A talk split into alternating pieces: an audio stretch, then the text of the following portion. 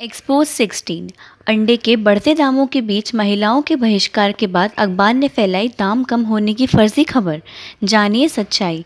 Ladies boycotted eggs due to high prices but did the newspaper spread fake news about the price coming down no the truth फर्जी खबरों का इस्तेमाल स्वयं की अभिलाषाओं की आपूर्ति के लिए आज से ही नहीं, बल्कि कई दशकों से चला आ रहा है। 1916 के दशक में अमेरिका के कई भागों में अंडों के भाव 80 सेंट्स प्रति दर्जन तक बढ़ गए थे। बढ़ते दामों को देखते हुए देश की महिलाओं ने अंडों का बहिष्कार करना शुरू कर दिया। एक दिन हालाँकि अखबार में अंडों के दामों के कम होने की खबर छपी।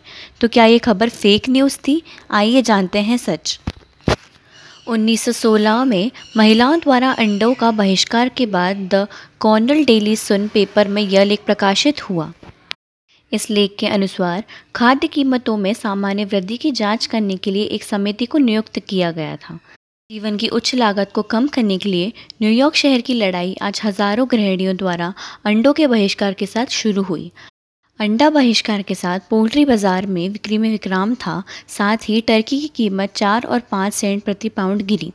दिन की गतिविधि के समापन की विशेषता के मुताबिक बोर्ड ऑफ़ एल्डरमैन द्वारा एक प्रस्ताव पारित किया गया।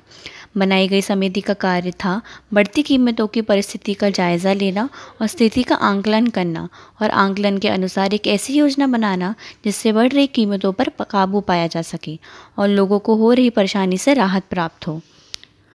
उसी समय स्वास्थ्य विभाग को भंडारण गोदामों की गहन जाँच करने का निर्देश दिया गया। इसी के साथ निगम के वकीलों को बोर्ड को यह सलाह दिया गया कि इस परिस्थिति से बचने के लिए किस किस तरह के कदम उठाए जाने चाहिए। 1916 में अमेरिका में अंडों के बढ़ते दामों के चलते देश के गृहिणियों ने अंडों का बहिष्कार करने का फैसला लिया। नवंबर के अंत तक महिलाओं और कर्मचारियों द्वारा पूरे राज्य में अंडों का बहिष्कार करने की योजना बन चुकी थी। मिनसोटा में सेंट पॉल गृहिणियों ने कोल्ड स्टोरेज अंडों का भी बहिष्कार की घोषणा की।